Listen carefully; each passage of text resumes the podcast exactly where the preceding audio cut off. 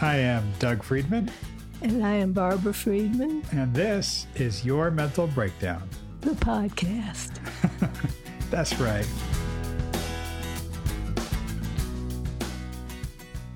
Welcome back, Mommy. Well, thank you for having me. You're welcome. Well, you're having me. You had me. You had me. I did years have ago. you. That's Yes. right. Uh huh. Once, that was enough. yeah. I'm glad that we're getting to do this again. We did Drew the first time. Now we're talking about Sarah. And that was exciting for me to have you do this because I it's somebody who grew up in a cult and I know you have experience working with that slightly different type of thing and a different era. When you were practicing way back when in the 1870s, when was it? Somewhere around there. Right. It made a real impression on me, like that kind of work that you were doing. Wow, I didn't even know you were that tuned into what I was doing. Oh, yeah. I mean, in a very big way. Hmm. I, I actually did care about you back then, Mom. Okay. but he, it was around the time, I think, in high school that I was first understanding what mental illness even was. Hmm.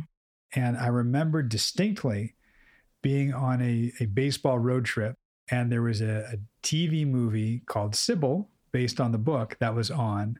And it was dealing with what was then called multiple personality disorder, Right. now dissociative identity disorder. Right.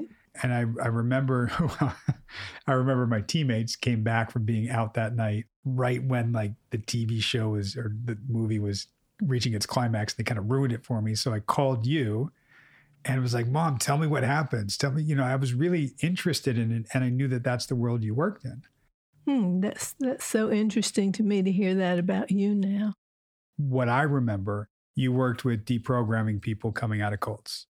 I mean, I could tell you about some of the dynamics that were going on and some of the elements that were involved in the work. So, without revealing anybody's identity or anything like that. Right. So, I just realized it might have been very interesting to you. it was. And it was also, I think, part of why you became so protective, not just about your client's confidentiality, but about the safety and security of your family. I remember things like you not wanting to have your phone number listed back in the old days of like having hardline phones in the house. And I do remember there was one day in particular, and I think it was your daughter, my sister, who came home and saw two animals that were maybe sacrificed or just killed in your parking spot, our parking spot. And it was shocking. And yet that was kind of par for the course because you were the cults I think that you were working with were more ritualistic in nature. I do remember things like that and you just being very protective of of your family, of us. Well, and I think because in that era, as far as therapists go, a lot of things were going on in the therapeutic world. Like, first of all, people who were working with that kind of clientele were being discredited as practitioners, for one thing. Right.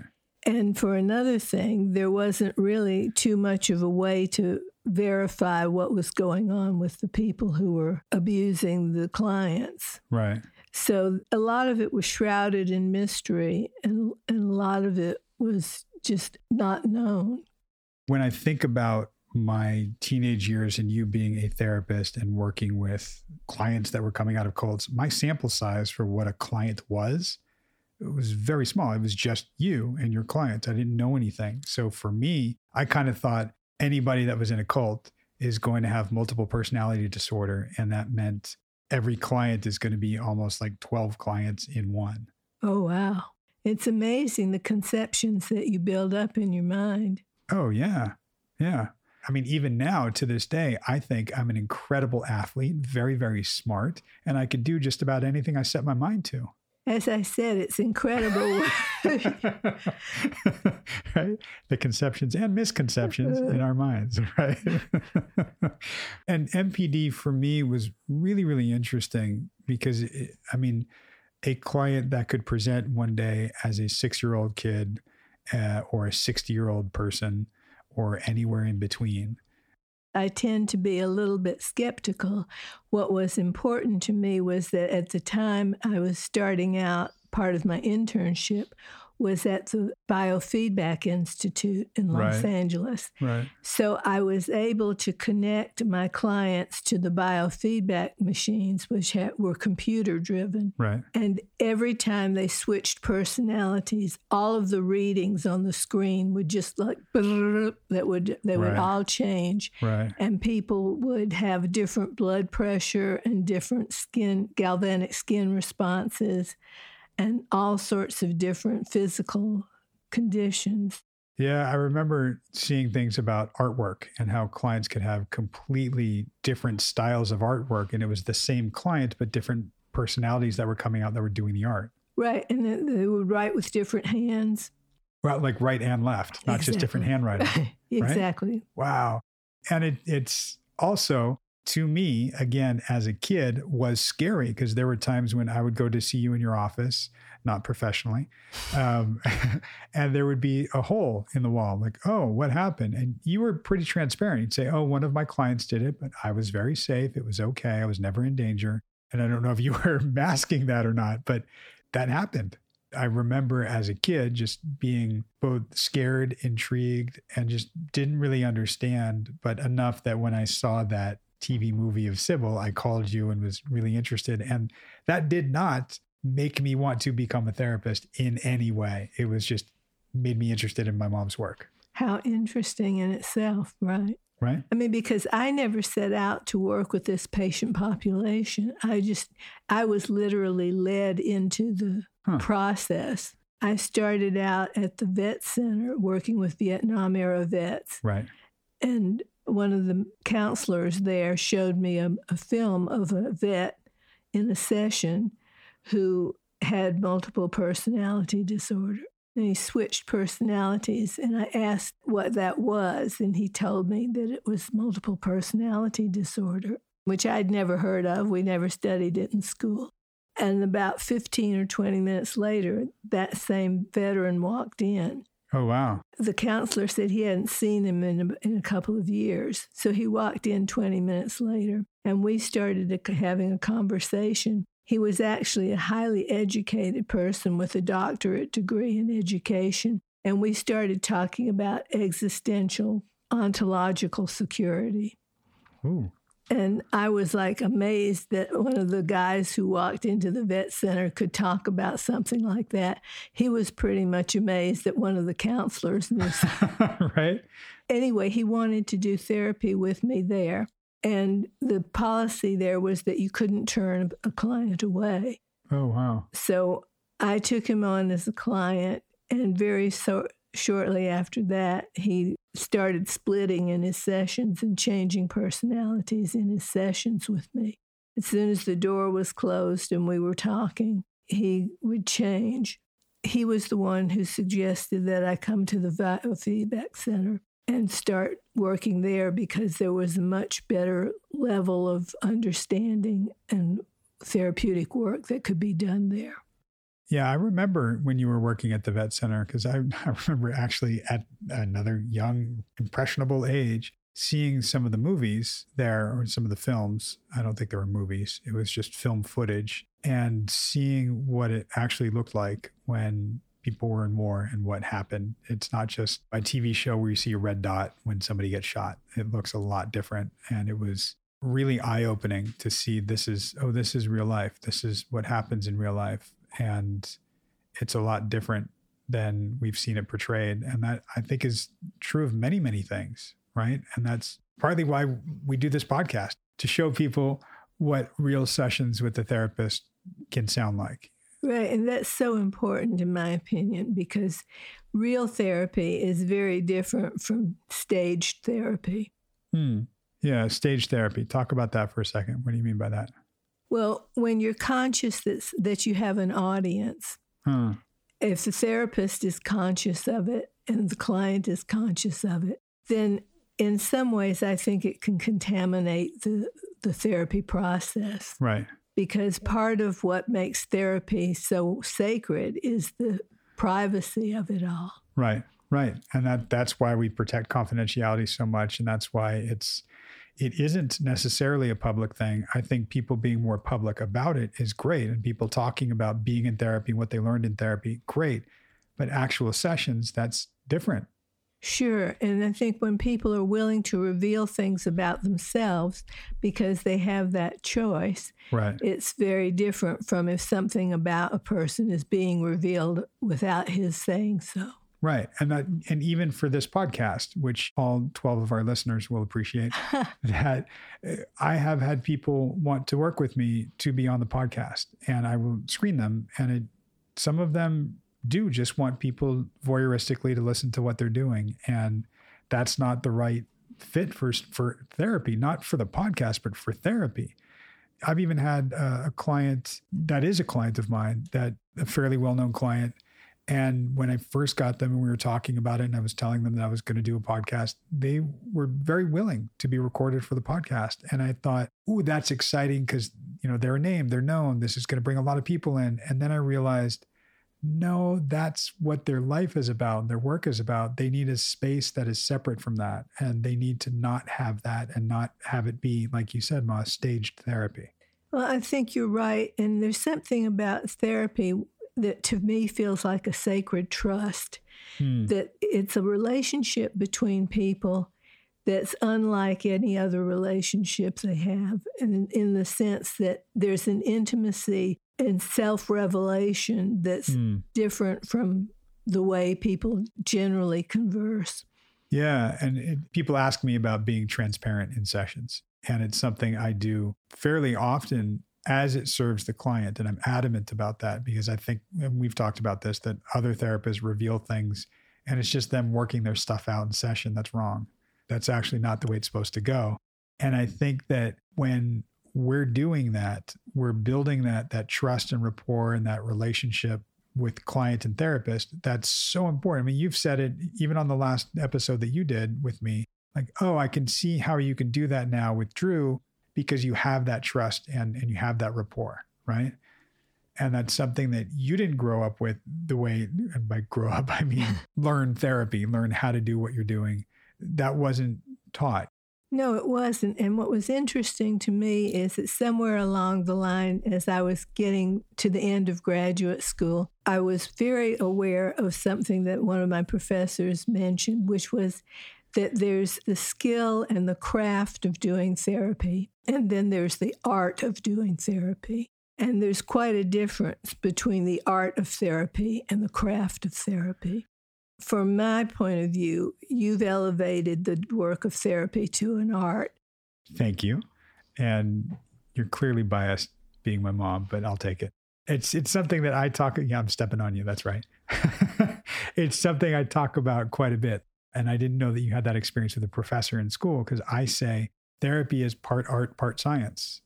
And the science part is what we go to school for, what you learn clinically, what we we research and study and we really hone like you said that's the craft. And the art is being creative being as personable and transparent as you're comfortable as the therapist as is called for by the client and like just getting a feel for somebody and something. And i having been a musician and, and having acted like that that's the art. I love the art i think that's one of the things i admire about the way you practice is because this being the second client of yours that i've been fortunate enough to discuss with you, it strikes me is that you do very different work from your style of working with each of your clients is very different and very personally honed to their nature. Right. But underneath it, it there's a, a consistent thread of doing therapy at a level of high integrity.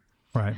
So Thank you. you you cover both of those areas really well. Thank you. Again, you're my mommy, so you have to say. Well, no, you don't, don't. have to say nice. Yeah, that's I, true. And, I, and, you, and you know, knowing me as your mother, I wouldn't. So that's, that's right.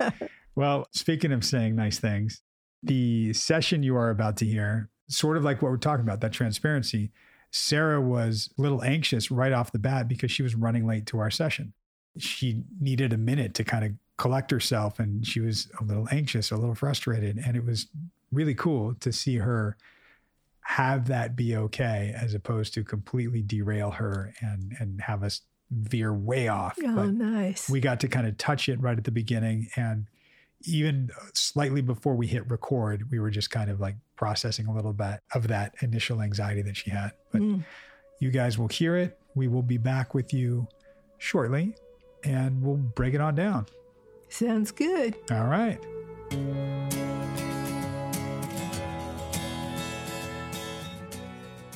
Again, why I'm in therapy.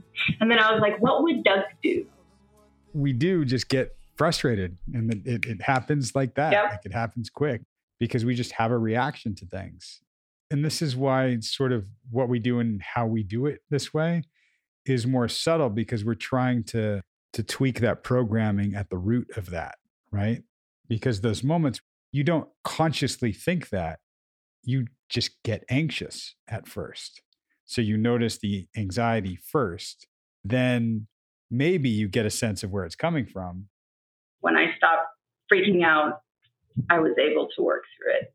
I'm trying, trying. Well, you're not just trying, you're doing, allowing yourself to kind of have the experience of like, wait, wait. And then in real time going, wait, wait, wait, wait. This is okay. This is, it, it's that, that wait, wait, wait, wait, wait, that most people don't have. They just get that panic anxious. Here's the odd thing. When my daughter has these same types of reactions to life, Right. It's very easy for me to tell her, let's step back, let's take a breath. Right. Why is that not my reaction? Because I know what what should happen, right? And I'm I'm able to teach it to my daughter, but not somehow able to tell my own brain, yeah, you should be doing the exact same fucking thing, you cracker. Right, right there, right there. That's because part of it is you will start to punish yourself and criticize yourself for not doing it, as opposed to, oh, you can be doing this. Wow, I'm so glad that I can see there's a way for me to do this. Cool, I'm teaching myself. Wow, that's wonderful. Thank you for being so nurturing to myself, self. We don't we don't do that. So I can tell other people what to do. I just can't do Oh, yeah. it myself. because seeing something objectively is much easier than seeing it in our subjective experience because we have so many triggers and responses, reactions, right? It's so true. I, in fact, I've had a whole week of this nonsense. Mm. I've had a very stressful week overall. From my landlords raising our monthly rent. On top of that, I got hit with a medical bill that I had no idea about. So many crazy, weird things. And one of my main excellent points is budgeting. Mm. But it goes toward my neurosis and towards my awesomeness. Because on one hand it allows me to always be fully aware of my my financial picture. Right. and this is my brain right? So in my brain i know what's going on. And all of a sudden there was just all this stuff coming at me and i was like oh my god oh my god. And finally i just was like okay breathe. Open my budget spreadsheet and just start adding all the numbers and see how dire my situation is Pause for a second. When you just when you said that last bit, did that feel different for you? just the fact that I stopped myself from, I went to reach for my Xanax, like I was starting stressed, and I was like, okay, I'm going to hold on a second. And I started to sort of, Right, right. But what what felt different? What felt different and how did you do that? How did you shift right there? Yeah, I mean, the stopping and I don't know, just kind of recognizing the headspace I was Mhm. in and thinking of a way to pull myself out of that headspace into a more productive headspace, which allowed me to kind of conquer both battles, right? Sure. figure out my finances and stop stressing as much. That's actually amazing because that that's what it's all about. In that moment before you were able to stop and pause, what were you feeling? I was feeling like everything was out of control. It's like nothing makes sense and I have to fix it. Yeah, and you're making those wild hand gestures so it's it's Yep. like I was feeling out of control. I was feeling anxious, right? Out of control, overwhelmed, too much. Even if I were the kind of therapist, and I'm not, that would tell you what to do with each particular thing, it actually wouldn't help. It would feed that mechanism more than you realize. I, I actually appreciate that. I totally understand that because it's a neurosis defect that I have. The deeper I go into the bits and pieces, the more Right. And and here's ready to flip your noodle on this one is if you or I gave you answers to all of those things, you would not feel more settled and it would actually be sort of positive reinforcement for something negative in a way or ineffective. So it's ineffective reinforcement because it means so I can have all of these things coming at me, feel incredibly overwhelmed, get an answer, and then feel better. So that's how I learn to repeat the cycle and get that need met.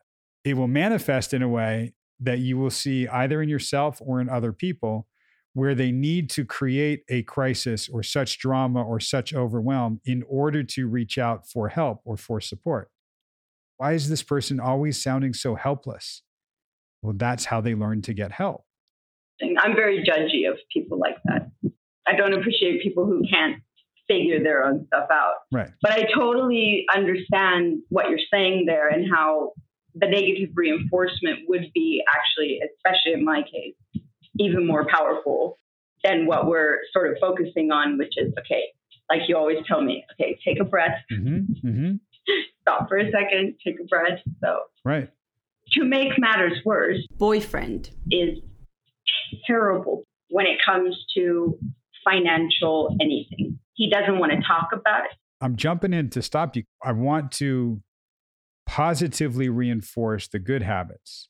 Mm-hmm and you can vent the negative stuff, sure. And a lot of therapy is just venting. So the reason I was bringing that up was because this was the first time I actually stopped and realized, hold on a second, he is not the person I need to be going to at this juncture because yeah. now he's feeling my stress and then his stress it's the only thing he, he will ever stress about right right because he's has his own business, which is still in its sort of infant stages. So I am the sugar mama or financial, you know, I'm financially responsible for our household. Right. Overall at the moment. So I think already that's a sore point for him. And like I told you in many sessions, he takes care of so many things sure. that I can't, you know, with kids, with here's my jumping because yeah. you, you, can go off and you can tell me more and maybe a good therapist would let you but i'm jumping in because I, I see i see areas where we can tweak and fine tune and, and i want to see how this goes. Okay perfect. He is the absolute worst person for you to go to for financial advice for every little detail that's going on. He might be the best person to go to if he could throw his arms around you give you a hug and help you slow it down pause. Yep. If he knows that that's what you actually need when you bring all this stuff to him, now he can actually do something because answering the financial stuff, he can't do that. Mm-hmm. It can be incredible for you. The thing that we need to do more than anything is just bring that anxiety level down a little bit because you can take care of your shit very, very well. So it has to reach like that point had it up to here. Like it, it it's above your eyes. You can't even see. Your anxiety level is above your eyes. So when I hear people there, I'm not going to talk details at all. I'm going to talk anxiety. I'm going to talk how do we bring that level down below your eyes, maybe below your neck. Maybe you can just sit at your chest. It doesn't have to go all the way down, but let's just go here so we can now have a conversation, which is what you did beautifully when you were like, stop, stop, stop, hang on, let me look at this, let me check my spreadsheet. You could do that when your head wasn't submerged in that anxiety of all this stuff and the wild hand gestures. You were able to bring it back down. So again, maybe the function of going to boyfriend for support and how you can tell him when you're not anxious in a in a mellow conversation. Hey, you know, when I come to you with all this stuff, you know what I actually need? I just need you to help me pause. I just need your arms around me or something so that anxiety level can go from over my eyes to just under my chin. For everything that gives me anxiety in my life, including my ex husband, anything that happens, boyfriend is literally the person you want in your corner. He's, like I told you, so calm, just very reassuring, and he brings me right back, except finances. And I, it just hit me the other day, I was like, I'd be better off going to my brother ah. about my stress level on this because he's like a mathematician. I think there's a sensitivity surrounding boyfriend. As soon as he senses stress on my end financially, instead of just giving me a hug and saying, you know, we'll just work it out, he goes straight to, well, we can, are we living above our means? Like, what can we cut out? And he starts getting even more stressful. And then I'm like, oh, no, no, no, no, no. Right. no, no, no, no, no, back up. That's great realization for you. Like, let me go to my brother, not him. Yep. Because when I go to boyfriend, he's triggered. And exactly. what he feels is that guilt, shame, embarrassment. So what he does with those is for he gets no defensive. Reason. Well, for his reason. Sure. His reason, his subjective reason that you can't see. That's his. He owns that. Where we start having financial conversations and he starts getting very like touchy and kind of moody and like really like like it, it, am I making you feel this feeling somehow? I have to give that back to him because I think yeah. that's his own whatever yes. is going on. And as much as I've tried to pull it out of him, I just don't think he's, I don't even know if he knows what that is. Right, right. So I don't know. My lesson was just boyfriend, not the person to go to comfort when I'm having financial stress. So that was that you just said a couple of things that are amazing because it's reshaping you and it's positively reinforcing you that, okay, I don't go to boyfriend. For that, I go to my brother. Okay, he has his stuff. I'm going to let him have it. That's his. Okay. The way that you're talking to yourself through me, but it's really you saying it. I'm saying it back to you. You're you're saying all the right stuff. It's amazing. Yeah, it's because you've been teaching me that. That's true. And I want to be very clear that you talking to me and us talking about this, this is you. You're doing the work. Most of what I'm doing, I hold the mirror up to you so you can see yourself. Yeah. I get a sense of who you are, how you are, how you parent your kids, how you weren't parented. And I hear you and I reflect it back. And in a sense, you and I are parenting you the way you didn't get parented. So anything that you go, oh, I get it from you, Doug. Okay. And I get it from you. So you're hearing yourself. really? I mean, I'm a, I'm a cool. damn good interpreter. I'll take that. What you're talking about, what you're actually doing, not just trying, because you are doing this, is in effect parenting the version of yourself that didn't get parented. And it, it's the same little girl that went to the library and was reading all about different religions, all about different things, like getting knowledge and doing this and getting, as you say, data, right? Yeah. Okay. I'm hearing data from you and I'm sending it back to you so you can go, oh, yeah, that sounds good. Yeah, it came from you. cool. Yeah. I like that. Yeah.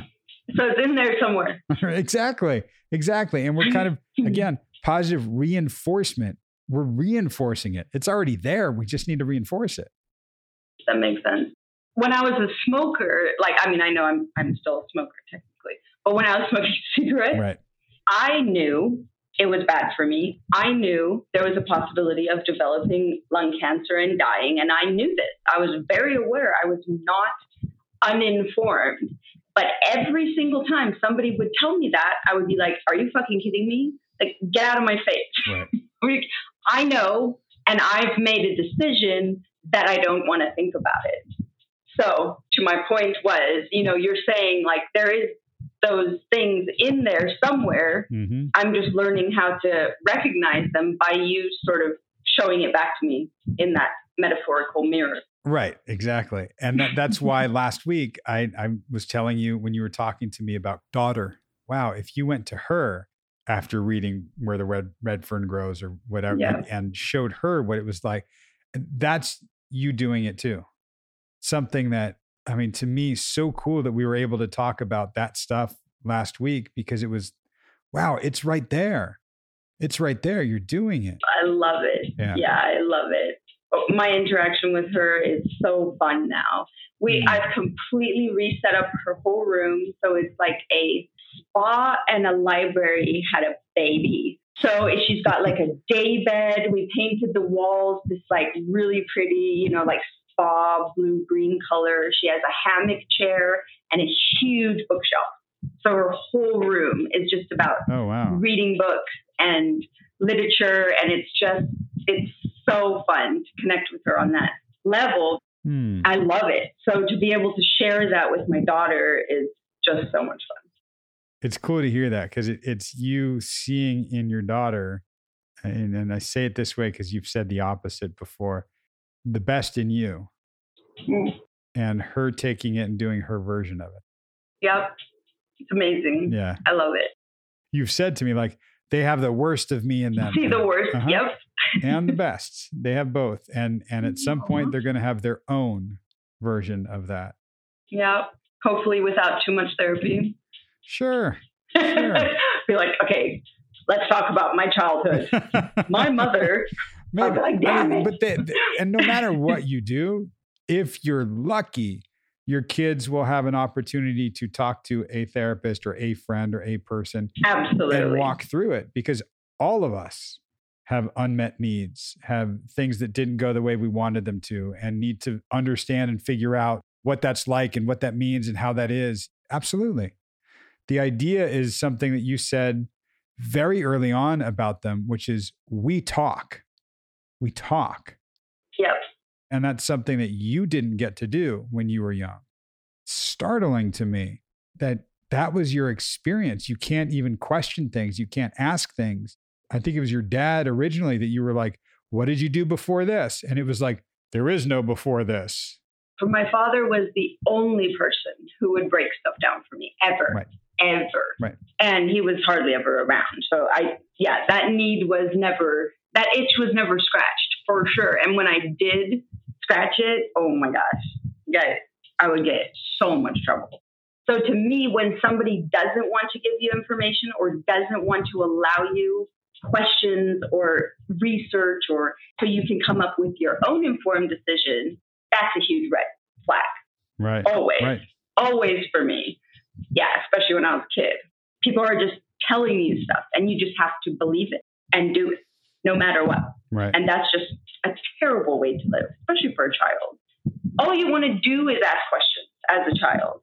In my experience with my two children from two years old, why, mom? Why? Why? Why?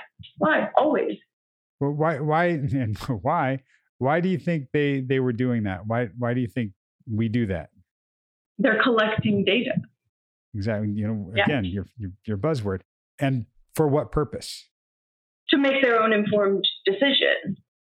That's not how you were raised, but it, it was what you longed for and what you wanted and what you knew was right.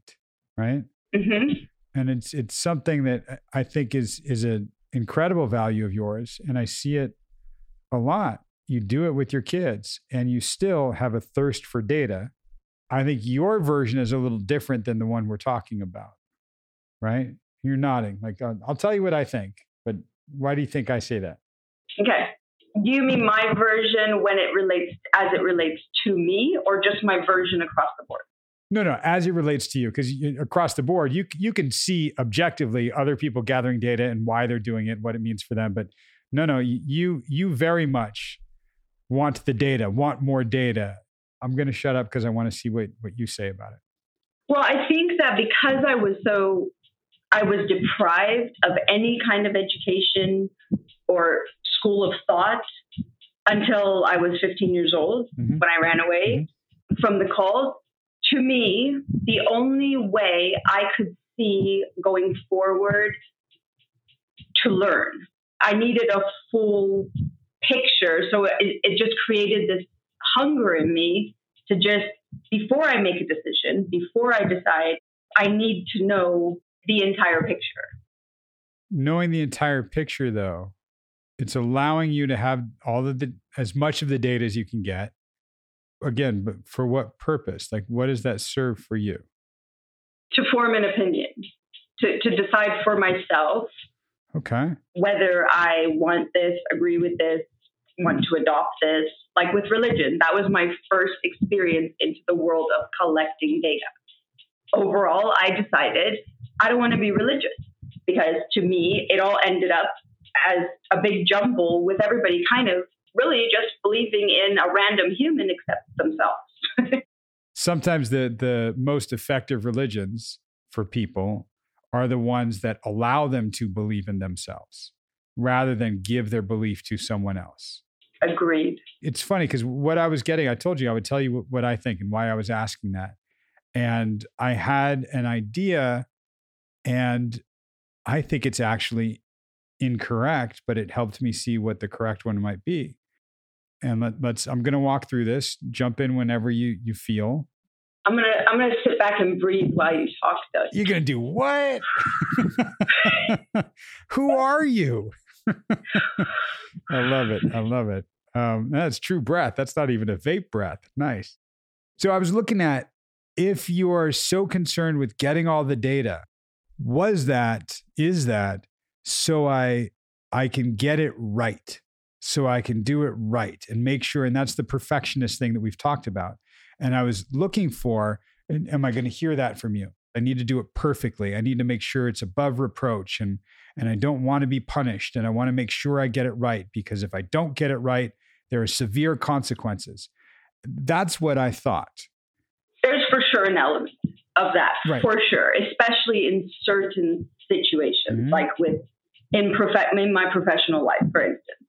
Right. But in the end, I think it all boils down to when I open my mouth and I say, "No, this is this is the way that this works," or "This is the way this happens," it's because I've collected enough data to be confident that I've made a decision. I'm not saying you have to agree with it, but I'm confident that that's what I believe.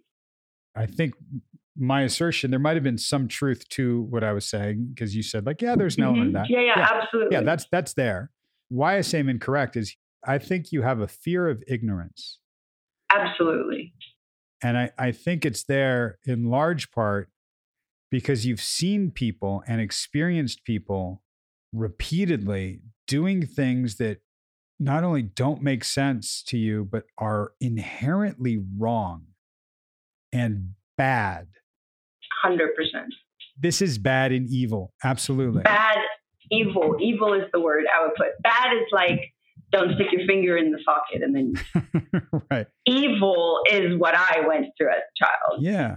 And even, I would even use words like malevolent as well, mm-hmm. because they were calculated decisions made by ignorant fucktards, if I'm allowed to say that word. You can say anything you want. That's really what it's all boiled down to for me. There's something here that's going to upset a lot of people with zero regard, zero data, zero fact, just straight ignorant opinion.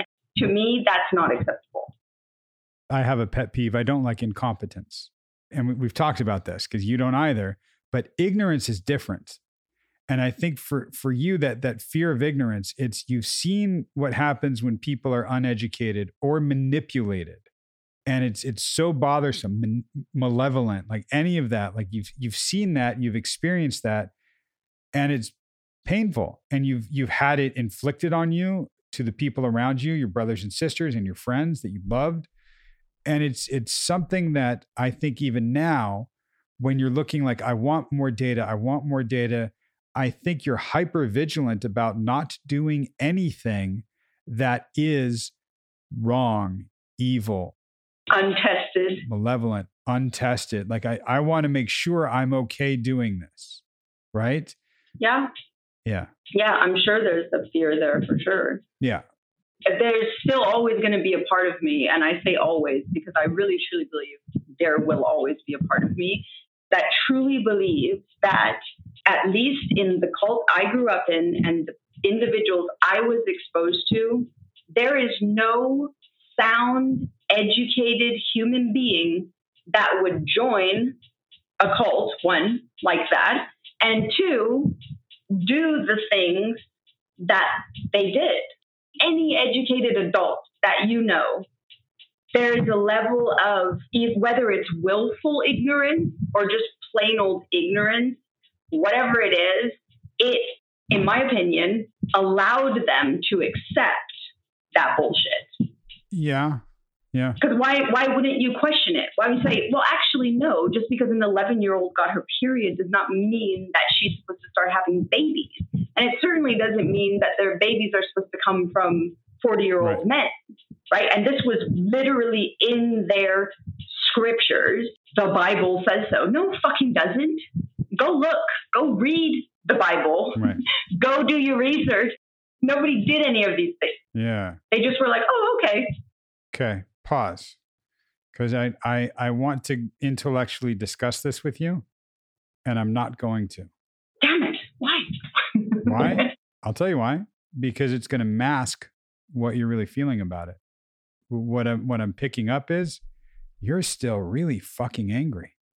Absolutely. Absolutely. And I've never gotten to a place where I've accepted forgiveness. Sure, I can forgive, but there's no way I accept, understand, forget nothing because it doesn't make sense. Have you let yourself be angry with your brothers and sisters or anywhere? With brothers and sisters, yes. Okay. With the people who hurt me or hurt my brothers and sisters, no, unfortunately. How unresolved does that feel? Because I think that being angry and being so incredibly angry, like it, it shakes, it shakes your core. What I was hearing just now from you, and why I didn't want to go into the intellectual was anger. Yeah, it's, it's definitely there under the surface for sure. I've never allowed myself, I think, to fully feel Hmm. the anger that I should. I, I tried, I allowed myself a little bit toward my stepfather, Right. but all that really entailed was me basically cutting him out of my life for 10, 15 years until he understood what he had done, who he had been, all the fucked up things he had done. And again, there's no way to apologize for that shit.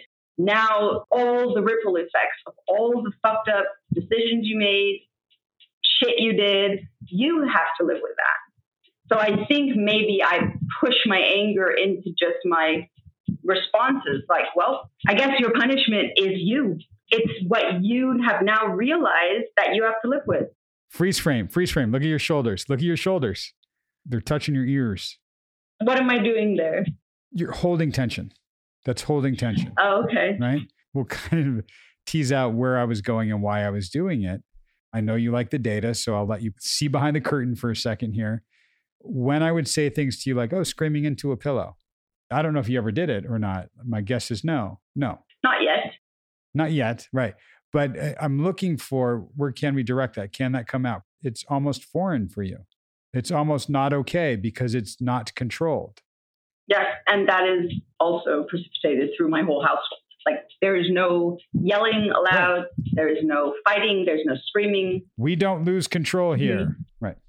I can feel from you and sense from you and hear just based on how you talk about things that there is anger, like you said, just below the surface. And it's not like I don't think you're an angry person at all. I think you're a very controlled, composed person. And that's that can be great and wonderful most of the time.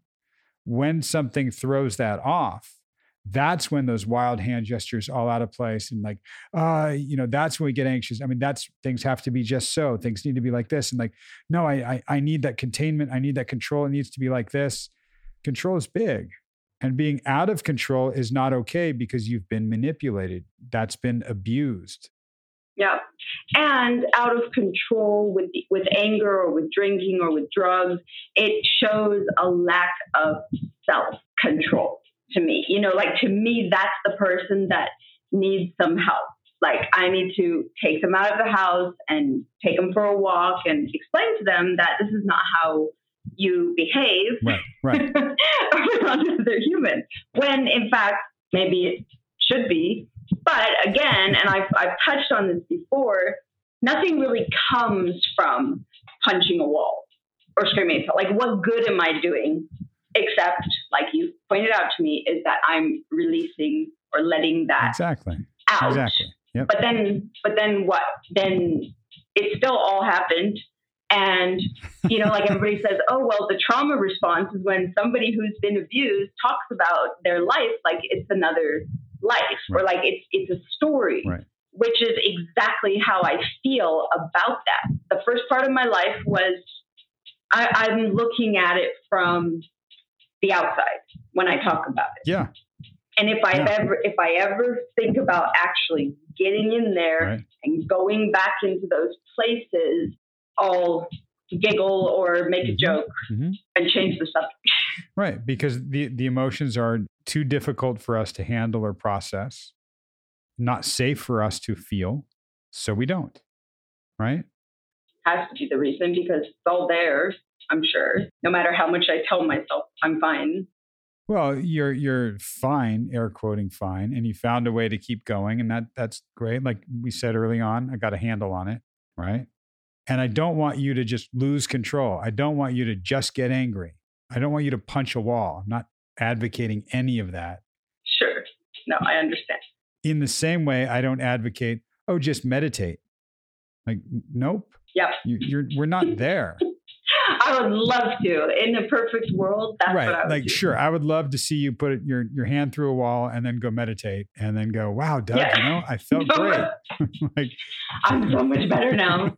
right. It's not going to happen that way. What what I think we need to recognize is yes, that anger is there. And that anger is actually, if you remember, I said there's three levels there's the avoidance level, there's the angry level, and then there's the real emotional level under that. You don't want to go to the emotional level right now. It's not safe. It Doesn't feel good. No, I'm at the avoidance level Right. for, for 40 years or Right. 30 years or however Right. long. Because it served you. You needed to be. Yeah. And the angry level, sometimes with brothers and sisters, okay. Yep. The Yeah. emotional level, that's still, t- I mean, that's, the, we, we go right back to avoidance. And, and that's where, you know, last week when you said boyfriend, said, Are you weeping? Yes, don't look at me. I went emotional for a second, then I went right back up there to avoidance. Yep. And even with my brothers and sisters, when we get to those places, one of us at least, maybe a lot of times it's two of us that think, okay, whoa, that shit got dark, and we'll just bounce right out of it. You know, when we feel ourselves sort of going in deeper, deeper, deeper, then we're like, shit, Right. you know, enough of that. I'm sure it's all coping mechanisms, but It is exactly. And yeah, and and well, yeah, we cope to protect for sure. Yeah. And it's something that I'll highlight. You have the capacity to go there because you have. Okay. okay. Yeah. and take your word for that. Yeah. Yeah. It's something. Oh, there's a nice sigh, and it's it's something that we're not going to go there all the time. I'm highlighting this stuff because a, a lot of how you're doing things, not trying, but how you're doing things is walking through them, increasing your awareness. I am going to look for places with you where we can acknowledge the emotional experience and that too.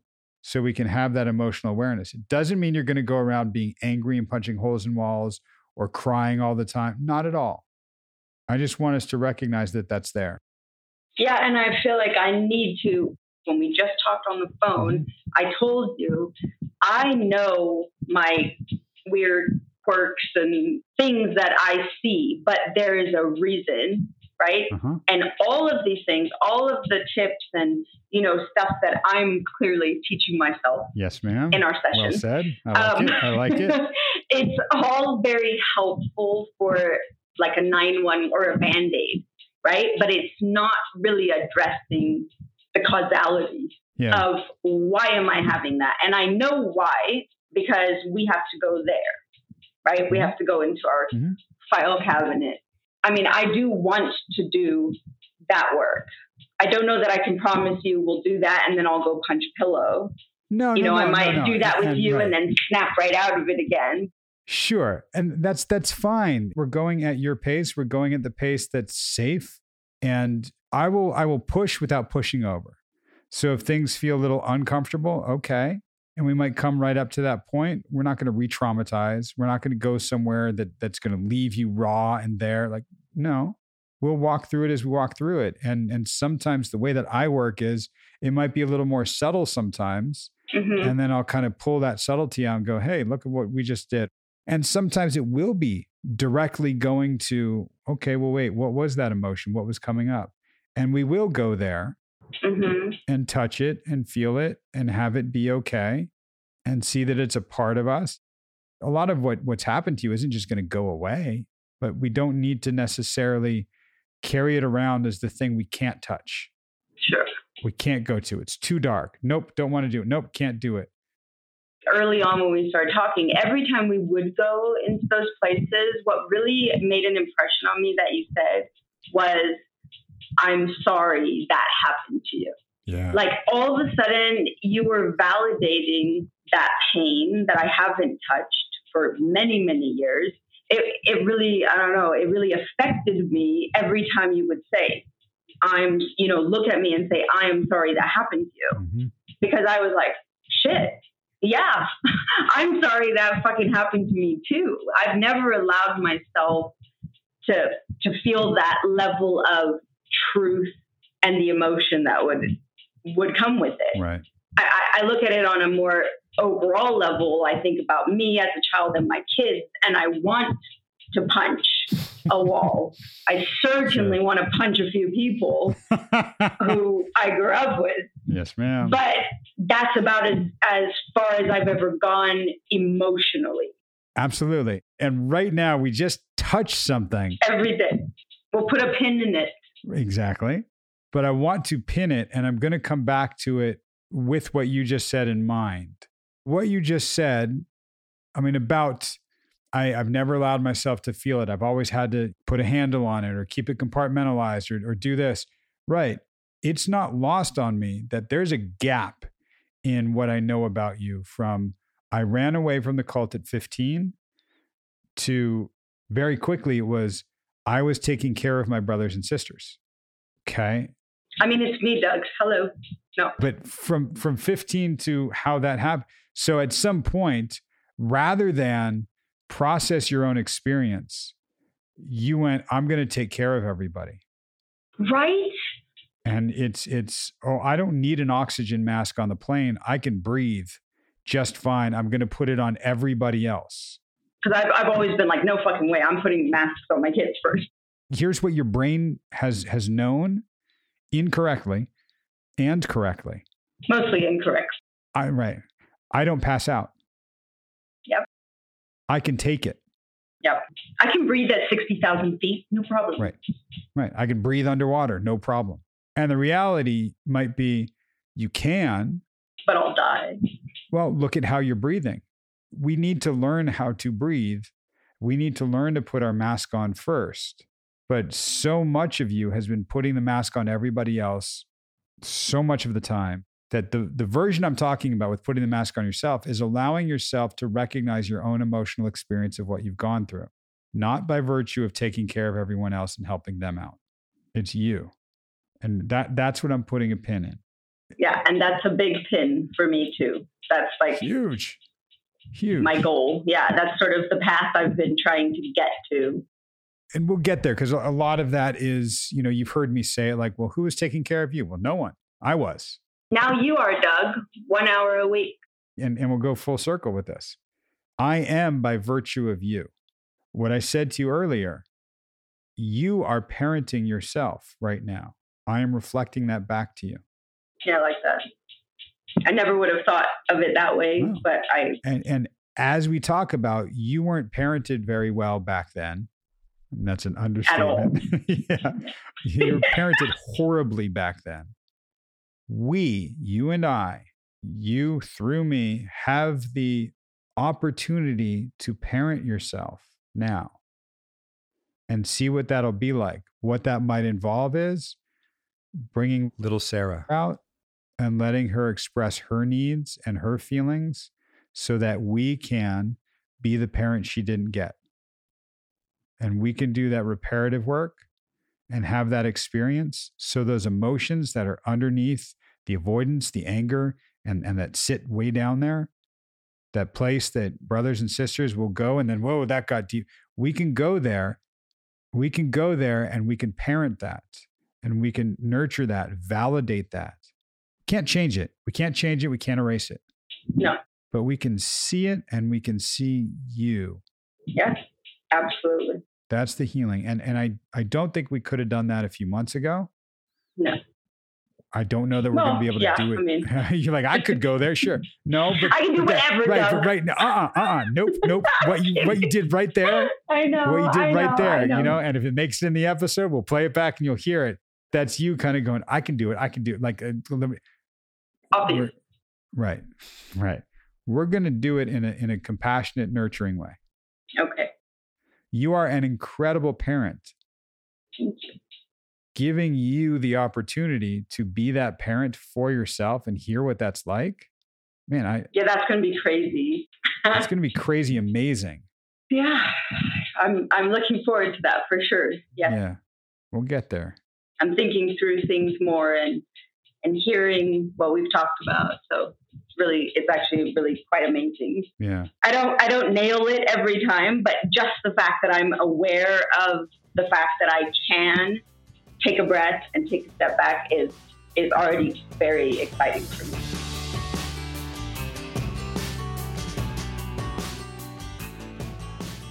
And we are back. What'd you think, Ma? I think that she's made a lot of progress, and this particular session is remarkable for marking that progress. Hmm. How so? Well, there's a little bit of a shift for her, which I think is actually a big shift, Hmm. in that she's letting you explain her process to her Yeah. much Yeah. much more in detail. And I I have to say to do that requires a level of vulnerability on her part that she hasn't shown before. In terms of measuring the kind of healing that she's doing and the kind of recovery that she's making, the fact that she doesn't have to be as defended against Mhm. you Right. is very important. And I noticed that I've been hearing in several of the recent sessions that the over enunciation is falling Right. by the wayside. yeah. There was no over enunciation here. But I, I think it struck me that when you're when you're in a situation where you don't feel emotionally safe, Right. and in a cult where people have access to you the way people had access to her physically, mentally, emotionally, there was no way to have to keep herself private or separate from them. Right. She was almost like geared to not have a self. Exactly. That's what cults do. They destroy, they isolate you and then they destroy your individuality. Yeah. Exactly. So she wasn't able to let that happen to herself. She maintained her individuality. And I think she did it by taking on the role of protector. Right. She was able to use herself as a buffer between her siblings and some of the other people in the cult, some of the other children in the cult, and, hmm. the, and the perpetrators. I remember an early session you did with her where she talked about her sister running Right. to the bathroom to read a story or Yep. tell her a story Right. before they were going to get punished. Well, when you think about it, if you're a kid and you know that somebody can stuff a bar of soap down your throat or lock you in a room without feeding you or listening to you cry or letting you out, and they have total control over you that way, then there is no way to feel safe. Right. And there's no way to feel that you can keep the sanctity of yourself apart from all that. Right. And so for her not to dissolve into victimhood, which she didn't do, Right. she took on a buffering role. She took on the role of protector of the other kids. Yeah, and that that's it's really interesting that you pointed out that way because she will look at her brothers and sisters and some of the other people that she grew up with who had turned to drugs or the sister that became a storyteller and some that when we were talking in the intro about multiple personality disorders, some will dissociate entirely from self and become a different person and personality altogether. So the bad thing happened to that person and this person gets to be free from that, right? Right. Yeah, and and it's I I don't know that she's really got an appreciation for being that buffer, that protector. That that's how she got through it and what she did, and it's a coping mechanism, and a, it's the wall that we talk about. Exactly. And I think that for her to be able to be victimized by people but not to become a victim was amazing. Oh, right. And she really did not like the term trauma survivor when I used that for right, her. Right, right. And she even said, Yeah, I don't want to be one of those victims. Mm-hmm. Right. And I think we dug into that because I yeah. wanted her to recognize, yeah. and yet you were still victimized. Right. But, the, you know, there's a huge amount of shame in that. Yeah. For the people who've been victimized because somebody who has that kind of access to you owns your sense of self. That they, they just have every way of reaching you. There, there's no part of you that you can keep separate from them. Right which is why the alternate personalities form. Right, right. One of the reasons why. Sure. And it's it's also why we look for altered states. And mm. even something which was really cool at the very beginning of this session that she was a little anxious and she even joked about it and said, I calmed myself down by not reaching for the Xanax, by stopping and recognizing my headspace even though she'll look at things like needing to to hit the vape or or needing to throw herself into data. You know she's very big on that. And that that's where what she was saying about her neuroses and her awesomeness is budgeting like around budgeting. That's i'm really good at finances. I'm really good at this. That's she'll throw herself into that as a way of calming herself down. Yet i kind of think that's a way of keeping herself up and keeping herself in that like you said buffering mode or that guard that uber control. Well, she has to have a sense of mastery over something. If your only options are to be completely victimized or have some mastery over something, you're right. going to go for the mastery. Oh, yeah, absolutely. She can have a moment of feeling out of control and anxious and calm herself without going towards something just to cope with that, like taking a beat and recognizing that's what she was feeling. And it was really interesting to walk through it with her and talk about this with her and hear her start to go into it again. Well, it was wonderful from my point of view to hear her do that with you because, for one thing, she is an extraordinarily intelligent person. Right. She's really, really smart. And I think she's finally accepting the fact that you're pretty smart yourself.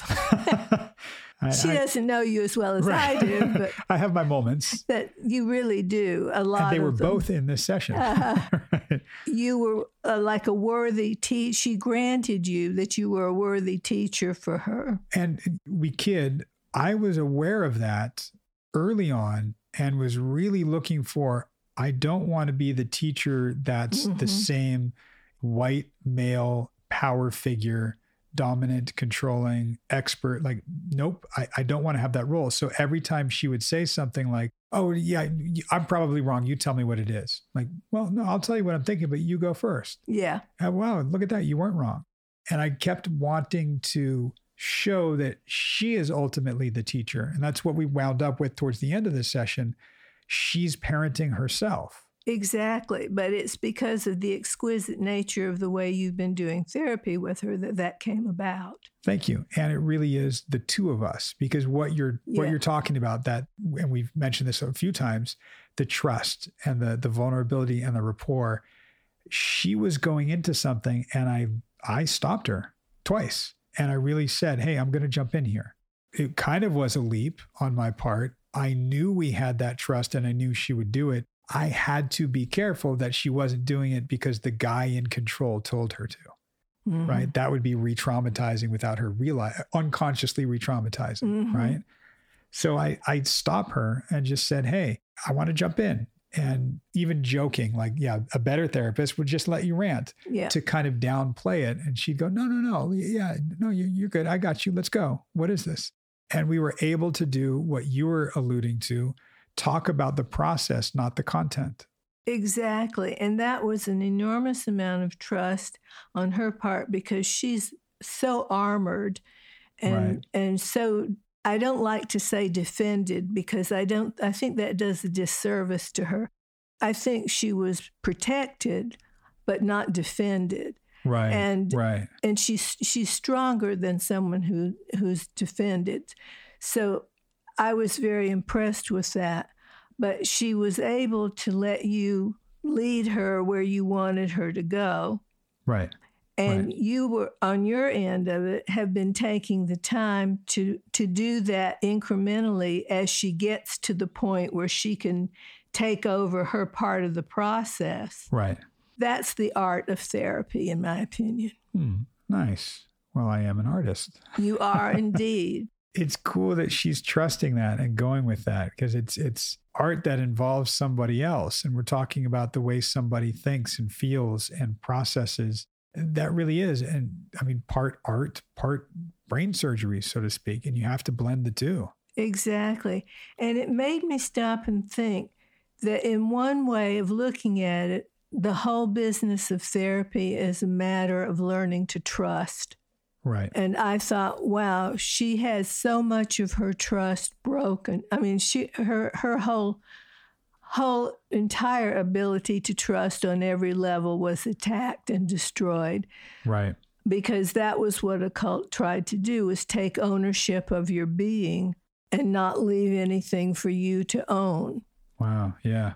So for you to be able to work with her as she gathers the sense of trust back into herself. It's interesting, mom, because she talks about gathering data. You know, she talks about that Mhm. a lot. I want the data. Mhm. and having grown up sheltered, she wants data. She wants to know. She wants facts. She likes that. And I, I just realized something as you were talking about it is all the data points are within her. It's knowing her. That's going to be her greatest source of data. And we're just just now starting to unlock that with that vulnerability and that trust to go, okay, let's let's look at you. Exactly. I kind of like drove at for her that idea of we're learning to depend on on you. And she said she says things like, "Well, I trust you, Doug. Well, you can go there." And I keep throwing it back to, "Well, it, it's really you. It's really you." I was just looking at a little note that I made about the session that she was testing you a little bit to demonstrate whether or not she could trust you. If I tell you this, how will you react? And and then it's like, okay, well then how will you react if I tell you this? Mm, right, And then what about this one? right, And so you're constantly being tested, which is the way it should be right, not that she's suspicious of you, but just that the process of learning to trust when you when a person's trust has been destroyed so completely and at such a young age. Well, and I think an offshoot of that is she doesn't trust herself. She will say she does.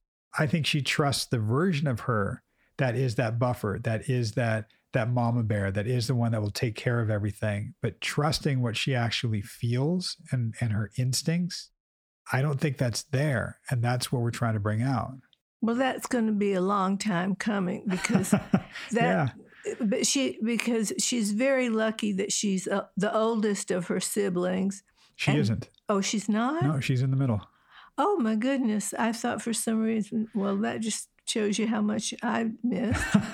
she has like 10 or 11 siblings. that I remember. Yeah. She is not the eldest. She she is, I think, kind of in the middle. Mm, okay. I think the, the point that I was thinking about was that it's easy to be able to work up a sense of trust when you've got other children or other people to be concerned about. When she does the mama Right. bear thing, Right. She has a role that's defined for her. But when she puts herself in that position, it's a different story. Right. I sort of did a version of that that I love doing because it's very subtle. But if you understand that that's what's happening, it's something you said, like it has a clinical purpose. When she told me she wants me to tell me what I think, Uh, you know, why do you think that? I think it was when she was talking about um, collecting data and gathering data. And I said, yeah, you needing to having this thirst to, to, you know, get it right and, and knowing the entire picture and having all the data and, and, and knowing it for sure. What purpose does that serve? I even said, I, I'll tell you what I think, but I want to hear what you think first. She's talked about like forming an opinion for herself, which was amazing. Amazing that she said that, especially because she talked about, you know, religion and the role that that played in the cult and, and how those things worked. And it was really, to me, nice to hear her talk about something. And I got to say to her, yeah, so what I initially thought was actually incorrect. And I'll tell you what it is with full transparency and giving her agency and a sense of what you were thinking was right because we're talking about your thought. And that's one of the things that she's still learning to trust. I think that from her work, which, as I understand it from the sessions that she's described her work life in, she has the kind of professional life where she has a context for being able to trust data and information. Right. But on a personal level, where she has to trust data and information about herself, that was systematically destroyed in her. And it was very right. dangerous to be able to have that kind of sense of self. Yeah. And, and here, I'll. I'll throw something at you that's kind of a revelation right now. It's there's a line I used in this, and I'll get to that in a second. But I, I think along the lines of what you're saying and of what she has said, the cult tried to create ignorant followers. They gave them a fifth grade education and nothing beyond that. They just wanted them to churn out babies and not think for themselves, right? So that's going on. And as she was talking about collecting data and gathering the information, what I wrongly thought, and this is what I told her, is that it was that perfectionist thing. So if you gather all the data and you do something above reproach, you will not get beaten and you will be okay. That's wrong. And she said, Well, no, there's still an element of that. Like, okay, there's also something else there. And that's when I said the line that I think is, is very accurate here, which is I think you have a fear of ignorance. And I'll take it one step further as we break it down that that fear of ignorance, her sense of self was kept ignorant. So there's a fear of that self, which is a beautiful self. It, it's her as she originally formulated, as she was, as she knew things were wrong or things were right, like her gut, her instinct. But that was trained to become ignorant. And she fears that. So that doesn't get to come out. Hmm. Very interesting. Right? That, that get a little too heady there? I think I'd love to hear you go back and say it again in in in other words, but I'm not sure if this is the time to do that or not. Well, let's let's scratch at it a little bit. Oh, I'd love that. Sure. So the idea of being kept ignorant, I think we've established what that means in, mm-hmm. in cult life for her. I think her sense of self was never really allowed to come out. It's something that whether it's her her instinct or her nature she said it in different ways like i'm a happy person at my core. Like eh, maybe at your core core but there's the real protective layer around it. Then there's a kind of false happy core that's just showing people everything's happy or here's how it needs to be happy but her core core. That to me and i use the word ignorant it's it's not actually ignorant it's not trusted by her uh, not safe. It's too vulnerable. So it's protected. Yeah. I mean, it could have gotten her virtually killed, not literally, but I mean, unless. Well, virtually and literally beaten and right. punished. I and mean, it did. If, if she had been hurt badly enough and neglected long enough, it might have had dire consequences. Well, for some for some of her siblings and for some other people in the cult, it did. You know, she said several times there were countless people that I knew that I grew up with that have committed suicide, that have turned to drugs. And I didn't. Mm-hmm. Right. And that that's something that I, I think is, is somewhat heroic. It's also incredibly tragic. It is, and the irony is, is that the very thing that could keep you safe could get you killed. Hmm. That if she knew too much about herself and how life worked, she could be destroyed by the people in the cult. Right, right. Which is why she had to leave in order to figure that out and follow that. Right. And thank goodness she knew to leave. I mean, right. 15 years old, that's just amazing to me. Right. And it, it's something that I don't ever want to gloss over with her that she just did that because that's huge. And something about talking about it, especially in this episode, because I, I, during this session I, I poked at it that she when she was talking about the cult, she was getting intellectual, mm-hmm. which she often does. and going, okay, so why are these people like this? Why would any educated human do this? And what? And she's trying to understand it. And that's something that she says to herself a lot and to me. I, I'm trying to understand. I'm trying to understand. And I just wanted to stop and go, hey, I don't want to go intellectual. You sound really angry. And let her tap into that. And she even said, I've never allowed myself to fully feel the anger. Mm. Right. That's going to be so healing for her when she does, but it's going to be terrifying to get there. Oh, yeah. Yeah. And that's, I, I, even half jokingly said to her, I'd love to see you put your hand through a wall and then go meditate. Go, I right? love that when you said that. Right. And that, that's, I say this to clients a lot that there's, to me, there's, and, and you can see the visual, but people on the podcast can't. I say that there's three levels. There's the avoidance level where we'll just not talk about something or do drugs or work a lot or whatever it is. We will avoid something. Then there's the anger level where we'll hold it. And then there's the level underneath the anger where if we can access the anger and then go beyond that, these are the real feelings. This is what's really going on. These are the emotions that are not safe to feel. Right. And trying to integrate those back into herself right. without feeling that it makes her too vulnerable right would be wonderful for her that that would be so restorative for her and that's what we're doing that's what i was saying about we we you are parenting yourself and i even said that thing you know when, when we were talking about the the oxygen mask like learning to put it on yourself first right taking care of yourself first and and she said well get there and i saying something like well who's taking care of you and she said, Well, you are, Doug. I loved that because right. this is this was the session where she literally made a statement of trusting you. Yes. Yes. And I will say this too objectively. I love how I how I handled that and threw that back to her. Yes. And I think I think I know you well enough to know that inside you loved how it made you feel because this is why you do the work you do. Yeah. And the old me I think before I became a therapist, maybe even early on as a therapist, I'd like to think not, but maybe early on, someone would say, Well, now you're taking care of me, Doug. I would go, Yes, I am. And it would feel great. And I'm doing great at my job. And that is wonderful. And the level that I reach now, that is, yes, I am by virtue of doing this with you. Well, you just have to admit that you've matured. I know you have, but what am I? Wait, no, I said that wrong. Damn it, mom. Ah. yeah. Um, what what were you eating under there? What? What were you eating under there? Eating. Yeah, under there.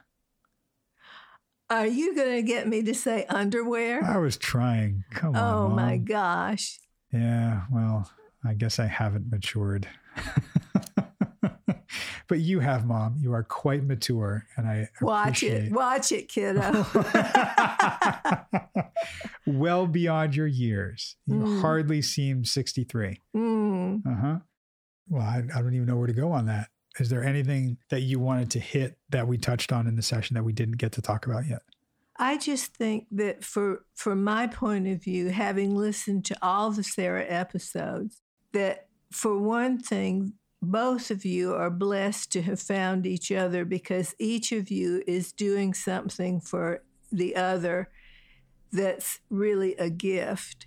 Hmm. And for Sarah to be able to have the kind of therapy that's going to allow her to trust herself at the levels that you're leading her to reach. Right and not take away her sense of agency. That's the beautiful yeah. part of it is that you are absolutely never disempowering her at all and you're not falsely empowering her.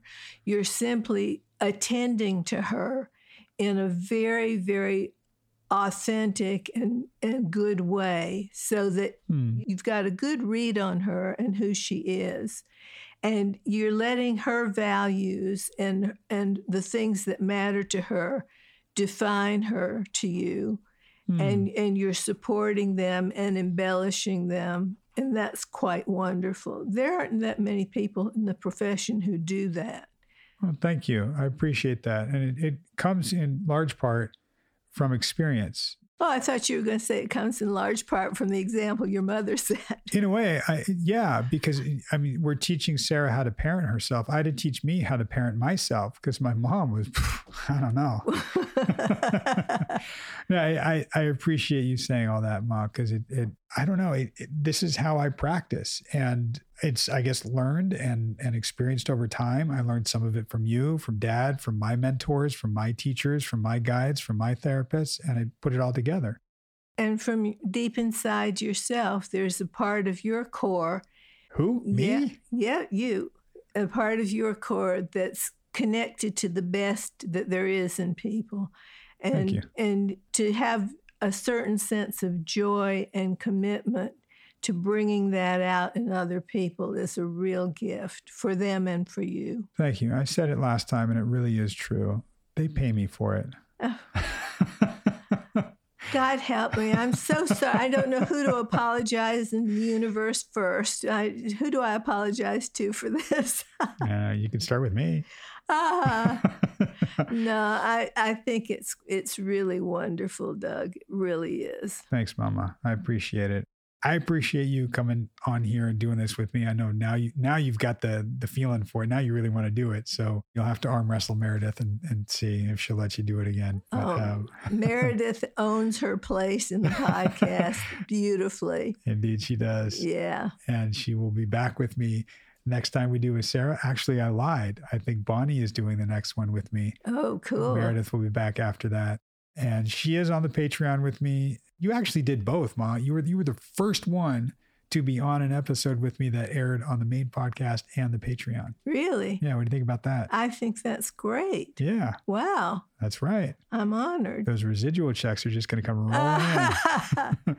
All right, guys. Thank you guys for listening. Mama, thank you for joining me or letting me join you here in, in your home. Thank you for having me, Douglas. I really appreciate it. You're very welcome. And we will talk at you guys soon. Bye. Bye.